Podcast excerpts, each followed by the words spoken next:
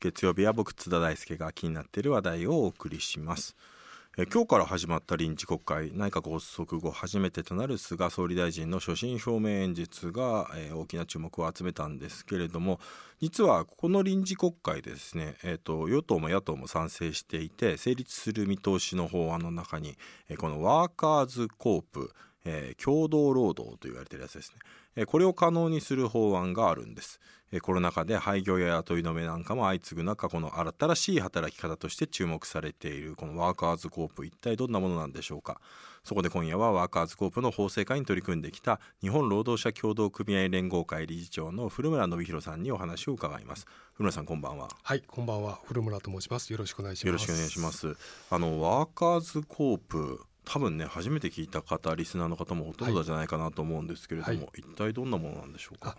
あの直訳すると労働者協同組合ということになりますけれども、えっ、と端的に申しますと、こう働く人たちが出資もする。経営にも主体的に参画をするそして実際にそこで働くという出資とそれからまあ運営にも直接関わるそして働くということを三位一体でやる協同組合ということになっています。これでもあれですよね。あじゃあそういう労働者のための協同組合というとそうするとじゃあなんか労組なんじゃないかみたいなっていうのはいをイメージする人が多いと思ったんですけど、ただ今のお話で説明を聞くとあのいわゆる生協はいあの生活者協同組合の、はいはいああいう生協のような仕組みに近いようなイメージがありますね。あそうですねあの、まあ、協同組合なので組合になって協同組合のさまざまな事業を利用するってことになるんですけど、まあ、生協の場合は生協の商品をまあ購入したりってことになりますけどワーカーズコープの場合はワーカーズコープの事業に従事するっていう、まあ、そういう利用の仕方をするっていうことですね。うん、だからまあ参加者というのは一人あの出資にしてるわけですね、出資をして出資をすして組織の意思決定にも関わることができるとねいうことなんですね。はい。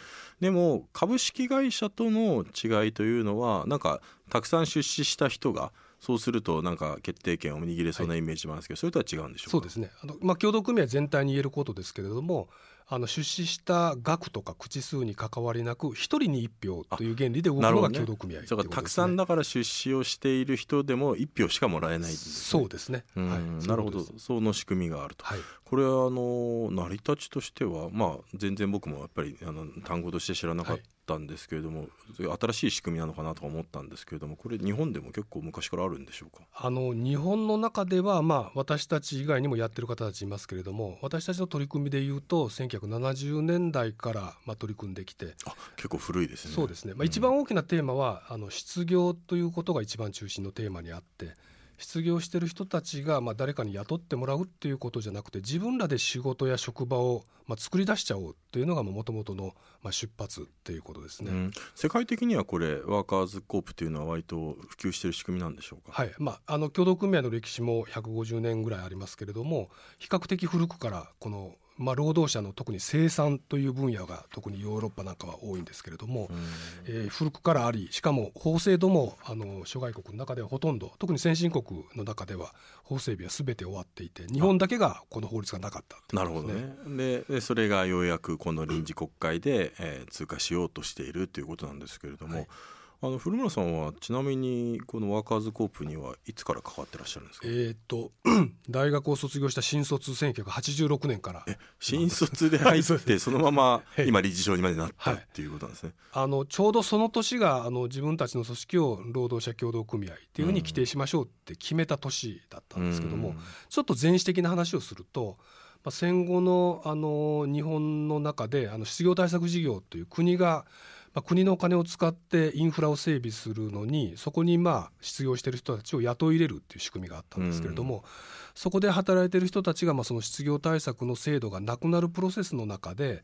こう自分たちのまあ将来あるいは明日の仕事ということとそれからもう一つは失業している人たちがゼロになってるわけではないのでやっぱり社会の中の失業している人たちの働く場所をやっぱり自分たちで作っていこうという、まあ、そういう目的でまあ立ち上がってきたという、まあ、そういう歴史を持っています。そうかだからまあそういうね失業している人に対して政府が、まあ、ある種の公共事業的に仕事を発注するっていうのはあのそういった70年代とかにもあったんでしょうけど、まあ、最近で言えば東日本大震災のね、はい。あのはい後とかにもあの、はい。実際そういう復興の特別のね、そういう事業を作ったりもしてました。ただ問題はそういうものは必ず次元限りがあって、はい。はい。どっかのタイミングで終わってしまって、はい。そうすると失業者の人が一時的に仕事があってもあの国がそれをやめてしまえばまた失業者に戻ってしまうということがあって、まあ、それを失業者に戻さないための恒常的な仕組み作りとして始まったというまあそうですね。はい。まあしかもまあ失業ということから始まってますけども、労働者による労労働者のためのまあ仕事や事業活動を続けていこうというまあそういうコンセプトですね。なるほど成り立ちよくわかりましたでじゃあ一体どんななんだろうと普通の会社員とどう違うんだろうというのが多分気になるところだと思うんですけどこのワーカーズコープで実践される共同労働一体どんな働き方になるんでしょうか、はい。あの先ほど申し上げましたように、まず働くためには組合になる。でそれはイコール出資をして、まあ、企業でいう資本金ですね元手をみんなで出し合いましょうということが出発点になります。でかつお金を出すだけじゃなくてどういう事業をやっていくかとか自分たちの給料をどうするかとかあるいは地域に求められてる仕事を可能な限りやっていこうということなのでどんな仕事が必要になってるんだろうかってそんなようなことをベースに、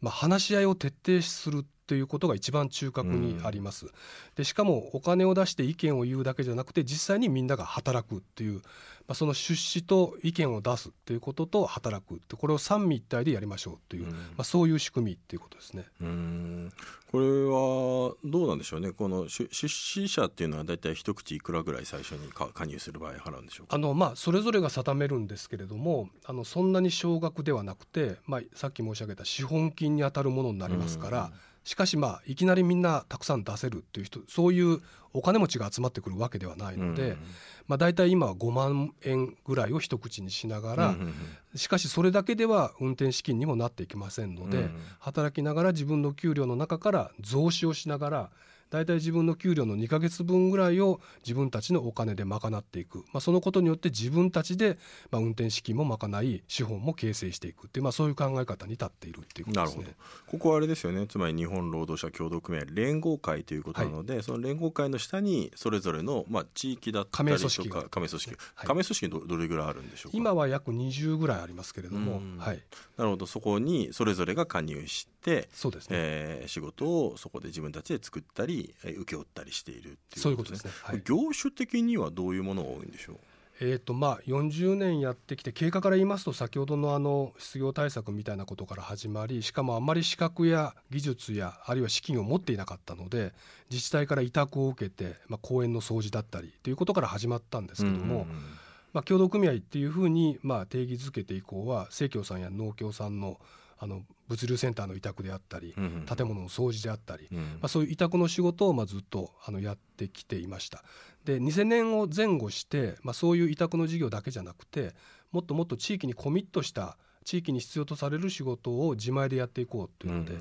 まあ、ちょうど介護保険が始まる時期だったので、まあ、地域の福祉の人材を育成するという、まあ、講座みたいなことを開きながらそこで集まった人たちに、まあ、どっかに雇用されてえ仕事をやるっていうのもあるけれども、うんまあ、せっかく自分たちで勉強したことをちゃんとダイレクトにそう自分たちの仕事の中身にうん。反映させたい、そういう働き方しませんかっていうふうに呼びかけて、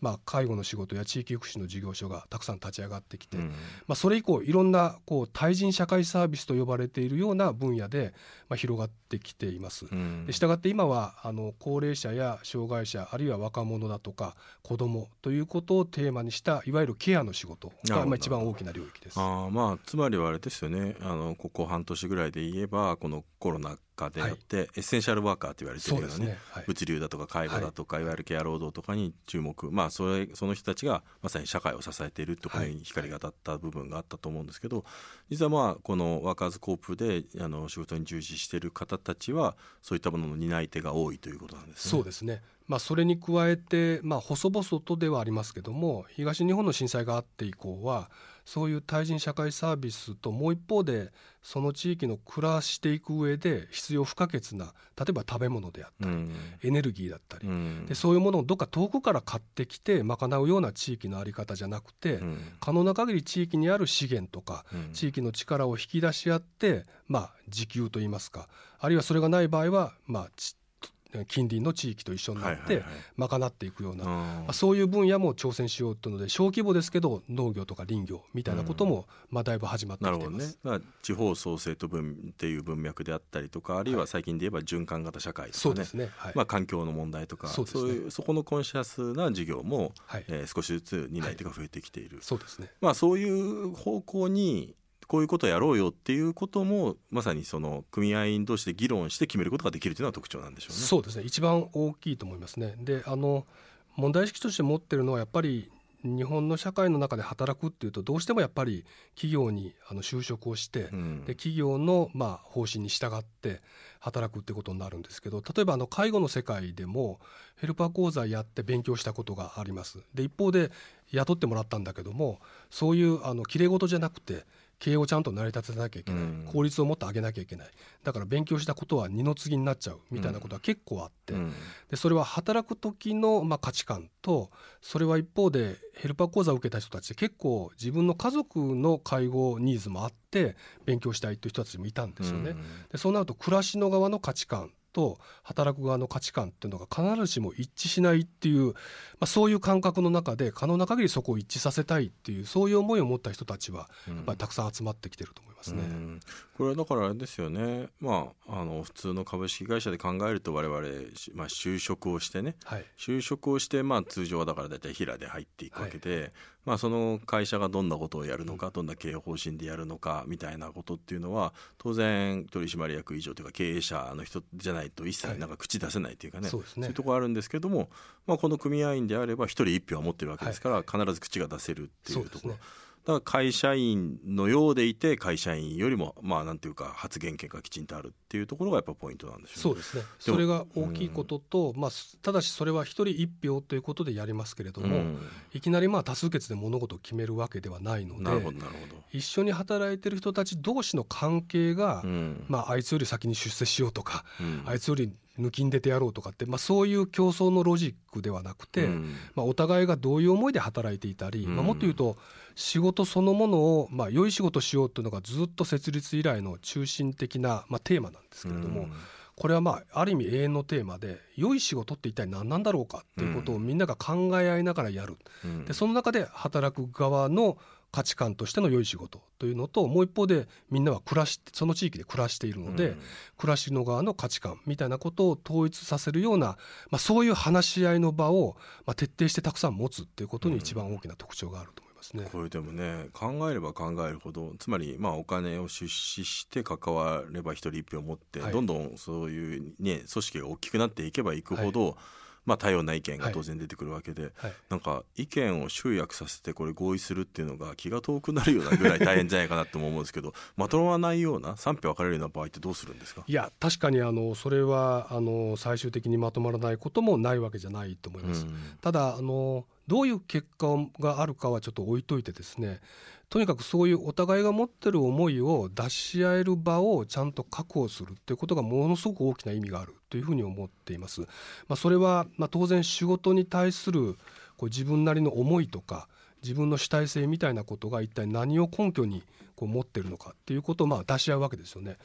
でそうなってくると当然そのお互いの利害関係みたいなこともあるかもしれませんけども一方で仕事自身は自分たちと仕事の関係だけじゃなくてその仕事は地域や社会に向かって行ってる仕事なので、うんやっぱその仕事を受け取る人たちとかその仕事が賄われてる地域にとって何が本当に有益なのかうんっていうことまで射程に入れて話し合うっていうことになっていくので、うん。まあ多様な意見が出ますし A か B かっていう対立した時にどっちかっていうことだけじゃなくて、うん場合によっては C っていう結論もあるでしょうしまあいろいろ折り合いもつけながらではありますけどこのプロセスそのものがやっぱり一番この私たちのワーカーズコープの、まあ、共同労働といってる働き方で一番大事な部分なんじゃないかなというふうに思って大事な部分でもあるしやはり40年以上続けてきたことでそこの意見をまとめていくプロセスもノウハウ化してるっていうところはあるんですかね。そうですね。あのただこれは働くっていうことに限った話ではなくて私特にあの個人的には思うんですけれども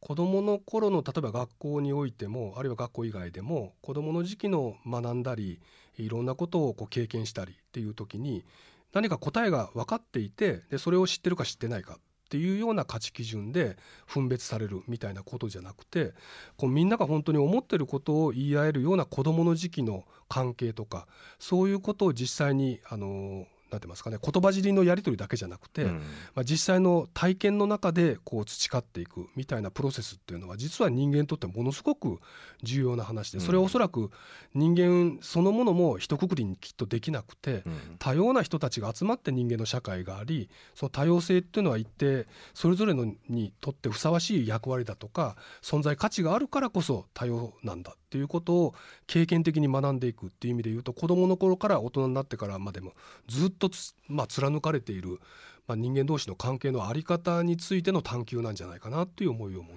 ています。なるほど、えーまあ先進国の中で日本だけがこれなかなかこの法制度がね整ってなかったということなんでしょうけれどもただこのワーカーズコープ自体は、まあ、40年以上歴史がある、はい、これまではこのこういう働き方っていうのはどうやって実現してきたんでしょうか？あの形式的には、まあ、当然組織なので何らかの法人格を持たなきゃいけないので、うん、あの NPO 法人ですとか企業組合というまあ法人の仕組みを使ってやってきました現行のものでやってきたそうですね、うん、まあ、ただあのそれはうんとぴったりワーカーズコープに合うわけじゃないので、うん、まあ、なるべく近いものを選びつつしかしまあ自分たちなりのルールを持って、まあ、それを規範として、まあ、やってきたっていうことですね、うん、これなんであの急に僕らから来るとなんか急にこれがね、はい、あの法制度が整ってきたようにも思うんですけど、まあ、ずっと働きかけてはいたっていうことなんですけれども、はいね、日本だと何がハードルになってたんでしょうかこれは。あのー、まあなかなかうん、この働き方あるいはこういう協同組合についてイメージが湧かないっていうのは一番大きいと思うんですね。で、ねうん、やっぱり働くっていうとこう個人で事業をやるかまあ、どっかに雇われて働くかっていうこの2つしかなりませんし、まあ、労働ということ労働者ということになると、まあ、雇用されるっていうことが前提になるわけですけども、まあ、当然それは、うんと、形式としてはあの当然残すわけですけれども一方でもっともっと一人一人がこう主体的にこう働きたいという思い思いをどうやって実現するかっていう仕組みということでいうと、まあ、なかなかこうそれに合った法人格もありませんし、うん、えー、もっと言うとこう本当にみんなでやるっていうふうになるかどうかっていうことでいうと他の法人格っていうのはやっぱりいろんな意味で、まあ、帯に短したすきに流しという感じだったので、うん、まあ、そこは我々なりの規範を持ってやってきたってことですね。例えば企業組合とか NPO 法人とだとどういった違い、はい、できることできないことに違いあるんでしょうか？あの、まあ、企業組合というのはかなり原理的には近い仕組みを持ってるんですけどもあのいくつかちょっと違うところがあって一つはまあ組織そのものが営利目的の事業体っていうふうに見なされる、うんということと、うん、それからあの出資している人の中で働かなくてもいいという人たちの割合も結構認められている、うん、それから働く人たちの中で組合にならなくても働ける人の割合も、うん、結構認められている、まあ、だからみんなでお金を出し合ってっていう先ほど説明したような原理に100%合致するかというと、そこのまあ緩さがあるということは一つあります。で合わせてまあ NPO の場合は、まあ、これもまあ非営利の事業組織っていう意味で言うとかなり近いですけれども、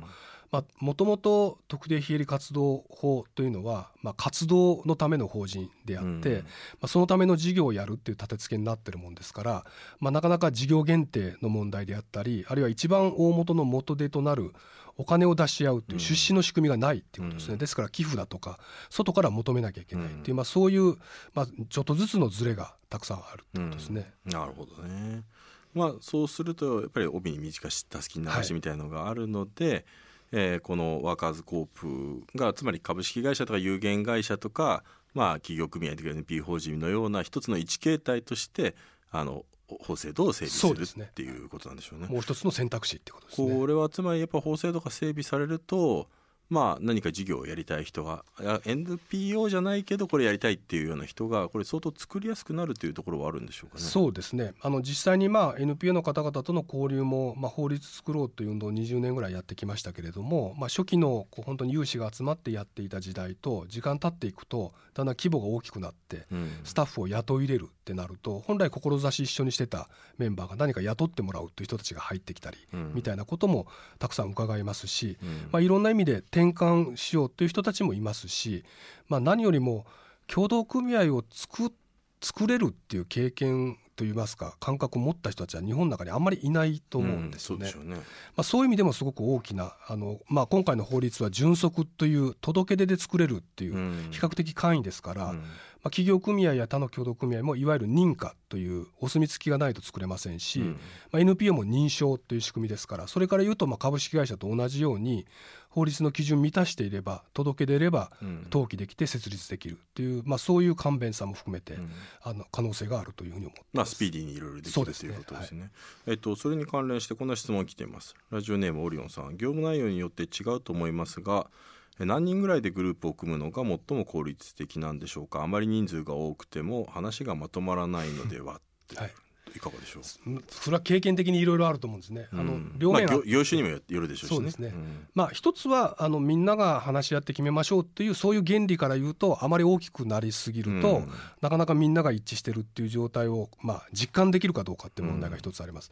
うん、ただもう一方で事業をやるっていう意味で言うと、まあよりいろんなこうスキルを持った人たち、いろんな個性を持った人たちが集まれば集まるほどどんな事業をやっていくかっていう選択肢も増えていきますし、まあ経済的な意味でも一定のまあ、規模というのは、まあ、いろんな意味でメリットにはなっていくと思いますので、まあ、どっちともつかないんですけどもただ原理的に言うとやっぱり一番重要なのは働いてる人たちが自分が主体者でここで参画してやれてるんだっていうこの実感があるかどうかっていうことだと思いますから、そんなに大規模なものがスタンダードっていうことにはならないかなというふうに思ってます。一番このここに加入しているえ労働者共同連合連合、えーと、共同組合連合会の中で一番多いっていうかボリュームゾーンは何人ぐらいなんですかね？あのあ組織でです組織の中で。あの一番大きいのはですね実はあのあのセンター事業団というワーカーズコープありまして、うん、これは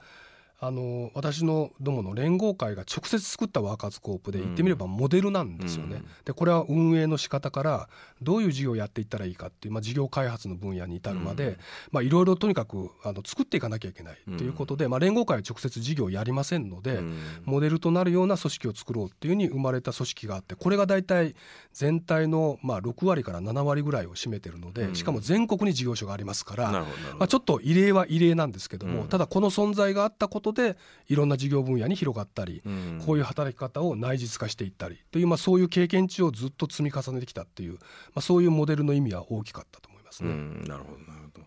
あともう一つこの方からですねオリオンさんから組織として個々の能力をレベルアップさせるような人材育成制度はあるんでしょうか？人事評価制度も気になりますはい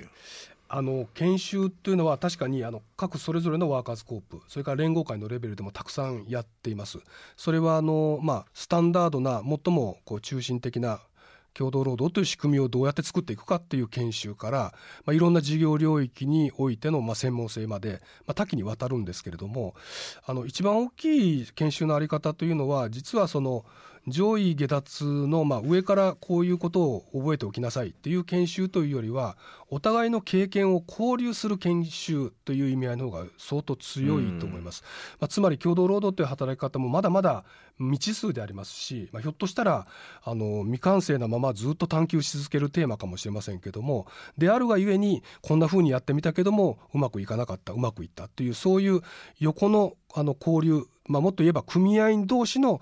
さまざまな交流や対話やあの共同ということが一番ベースにあるので、まあ、いわゆる上から下へのこう押し付けの研修ではなくて交流を共有し合うっていう意味合いの研修は相当、まあ、時間もお金も割いてやってきています。うんこれでもこういう法制度がねあの整って作りやすくなるとですねこれまあ割とそのワーカーズコープの議論の中でこれ懸念点みたいなものも挙げられていたと思うんですね、はい、具体的にはこれあの若尾都合部が作りやすくなると、まあ、審査とかが厳しくあるわけじゃないので、はい、これブラック企業とか偽装偽装請負とかで、はい、これ悪用されるされかねないんじゃないかっていうこともありました、このあたりは対策っていうのは今回されてるんでしょうか、あの一つはまあ法案の作成途上で、まあ、そういう悪用ということを第一課題にして、まあ、それをどうやって未然に防げるかっっていう、まあ、そういう発想で、まあ、法案の中身を作ってきたっていうのが一つです。まあ、なので、まあ、例えば労働契約を結ぶっていう本来団体法にはあまりなじまないようなことも入ったりもしていますし、まあ、本来純則ですから監督官庁があるっていうのも変な話なんですけれども まあ厚生労働省ないしは都道府県知事がまあ所轄をするっていうふうになっているのが、まあ、担保にはなりうるかなと思っているんですがまあうんとそれ以上にこう問われてくるのは何て言うんですかね、ま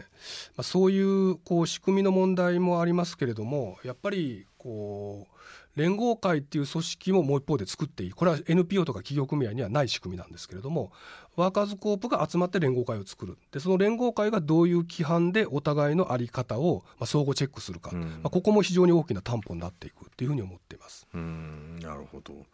これあのまあ、コロナ禍でですね多分人生観だけじゃなくて働き方、まあ、ずっとここ数年働き方改革っていうのねまさにこの労働の分野にもすごく脚光が当たるようになったところもあると思うんですけどそこに来てこのコロナで、はい、多分ライフスタイルをね働き方変える方多くなってきていると思います。これワーカーズコップにも当然影響を与えてるんじゃないでしょうか？そうですねあの冒頭申し上げましたようにやっぱり失業の問題から始まっていますし失業っていうのもままああの内容的にも相当こう何て言いますかね。昔の失業とちょっと違って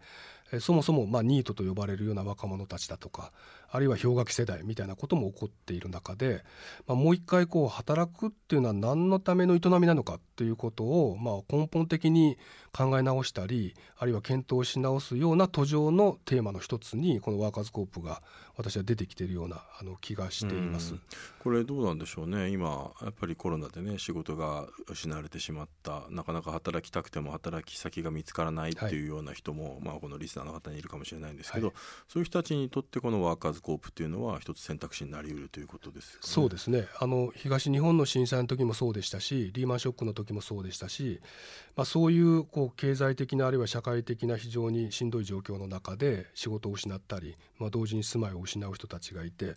まあ、その多くがやっぱりあの一人一人が孤立をしていて、まあ、自分の責任で何とかしなきゃいけないということで必死になってやるわけだけどなかなか個人では解決できない。でところが同じような境遇の人たちが、まあ、一緒になってこう思いを共有し合うことから始まってで自分たちの力を集めてそれはまあ市場ベースでは必ずしもないんですけれども例えばこう働くっていうのは何も個人のあの金銭的な欲求を満たすだけではなくて仕事を通じて何らかの社会に役に立ちたいとか地域の持続可能性っていうことを何とか担保したいとか、まあ、そういう一種公共性を持った仕事への思考っていうのはもう一方であるので、うん、じゃあそういうことをやろうとした時に、まあ、個人で立ち上がるというよりはあの、まあ、失業したしてる状態から始まるわけですけども、まあ、どうせやるんだったら、まあ、自分だけが食えればいいっていうことじゃなくて、うん、まあ、この際一緒にこう地域のために社会のために役に立つ仕事を一緒になって作っていくってそこで、まあ、周りからも認められたり周りからの価値観も周りからの価値づけもまあ高まっていくような、うん、まあ、そういう方向性というのは特に若い人たちの中ではこれからますますまあ必要となっていくんじゃないかなっていう感覚を持ってます。まあ、これはだからそのそれぞれのねワーカーズコープによっても違うっていうこともあるんでしょうけれども例えば5万円だったらその出資金を払って、そうですね、出資金を払ったら即座にそこで働けるっていうそういうわけでもないんですかね。なんか一応なんなんとか面接とかそういうのとかもそうですね。まあ入り口のところで言うと当然まあ仕事がなければ働けませんので、そうですね、あのそこの段差は当然あるんですけども、うん、まああの今あるワーカーズコープに入るっていう意味で言うとそういうことがあると思います。今男女比とか年齢層でいうとどうなんでしょう？えー、と全体から言うと多分、えー、と女性6男性4ぐらい。で、ね、年齢的に言うと、うん、多分平均年齢は40ちょっと上ぐらいぐらいのところだと思います、うん、最近はそういう年齢層とか変わってきたりとかしてますか？特に2000年以降はいわゆる子どもに関わる仕事が増えたこともあって、うん、比較的20代30代の若者層は人数的にはあの相当増えてきてるなというこれはいわゆる派遣切りとかにあった人がこちらに流れてくるみたいなそれもありますね。あるいは引きこもっていた経験があるとか。あるいは企業で勤めたけども、まあ、バーンアウトしてしまったとか、まあ、いろんな、まあ、文脈もあると思います。そういう意味での,、まあ、あのこのなんだろう資本主義的な、まあ、新自由主義的な労働市場の中でつまずいてる人たちの受け皿としても機能している部分があるわけですね。そうですね。まあ、あえて言うと、まあ、そこに、まあ、新卒であの就職活動する人たちの中にもまあ、これだけこう成長が前提となるような経済ではなくなってもう数十年経ってますけれども、したがって企業に勤めていればずっと安泰だっていうことももうかなり幻想に近くなってる中で、うん、まあ、だったらどういう働き方やどういう仕事の仕方したらいいんだっていう模索は、まあ、相当あの始まってる感覚はありますね、うん、でもお話伺ってて本当に NPO に興味があるような人のもう一つのなんか選択肢としてね、はい、そういうワーカーズコープというのもありあり得るんじゃないかななんていう思いを持ちました、はい、えそろそろお時間が来てしまいました。古海さんどうもありがとうございましたありがとうございましたはい、えー、10月26日の編集後期ですね。えっ、と、なんとですね、10月26日はですね、火曜ニューススーパーバイザー、大京治さんの誕生日だそうです。おめでとうございます。はい。サブでみんなね拍手してますけれども、まあ、青木さんっていうとですねそう青木さんと僕のなんか何気に微妙な共通点っていうのがあって僕はあの東京都出身なんですけど生まれが母親が長野県の上田市出身で上田市の隣あの小諸市ってあるんですけどだからまあ小諸もよくあの子供の頃からあの行ってたんですね。で僕里帰り出産で生まれてあの上田で生まれたっていうこともあって、まあ、上田はよくあの行っていてもう夏休み冬休みの時に行ってて小諸に行ってた開公園とかもよく行ってたので、まあ、だから実はあのそういう意味での地元がちょっと近いっていうのとあとは大学の卒論が同じテーマだったとかねなんかそういうような共通点があったりもしてなんかね卒論があの青木さんと一緒だったっていうのを飲んでた時にたまたまその話になった時にそこからね青木さんがなんか僕に対して優しくなったような気がしますね。まあ、そんな共通点もありますけれどもね。はいえっ、ー、とでも多分ね明日の編集後期とかで全くそんな話とかしないんだろうなとは思いますけれども。はいまあおめでとうございます。頑張ってくださいこれからも。で今日のですねワーカーズコープ面白かったですね。あのワーカーズコープという概念自体を僕も全然知らなかったですしあこんなものがあるんだと。だから本当に生協があのそういう事業としてなあの生協の仕組みをうまく事業をやることに活用しているっていうこともあって。だからあの NPO 的にねやっぱり働くことが社会に貢献している仕事をしたいと。でもそれを実現すると NPO になるんだけど NPO となると結構意外と制約が多いっていうことを考えるとまあなんていうかあの NPO とそういう企業組合どちらでもないやっぱりいいとこ取り。まあ一般社団法人とかでやるっていう仕組みもあるんでしょうけどやっぱり自分で組織を作るんじゃなくてみんなでそれをあの志を同じする仲間とえー、リスクを分散しながらやっていきたいという人にとってはこのワーカーズコップという仕組みはすごくいいんじゃないかなと思いましたね。まあ、実際これ法制化されて、えー、そこに対して作りやすくなるっていうこともありますし、えー、新しいねやっぱり働き方コロナでこういうなエッセンシャルワーカーに注目が集まっている中で多分こういう仕組みができること自体が、えー、そういう働き方をサポートしていくそういう側面もあるんじゃないかなと思いましたしちょっと今後もこのあの新しいねこの概念のあのワーカーズコープに注目していきたいなということを思いました。ということで、えー、10月26日編集後期、えー、終わりです。また来週。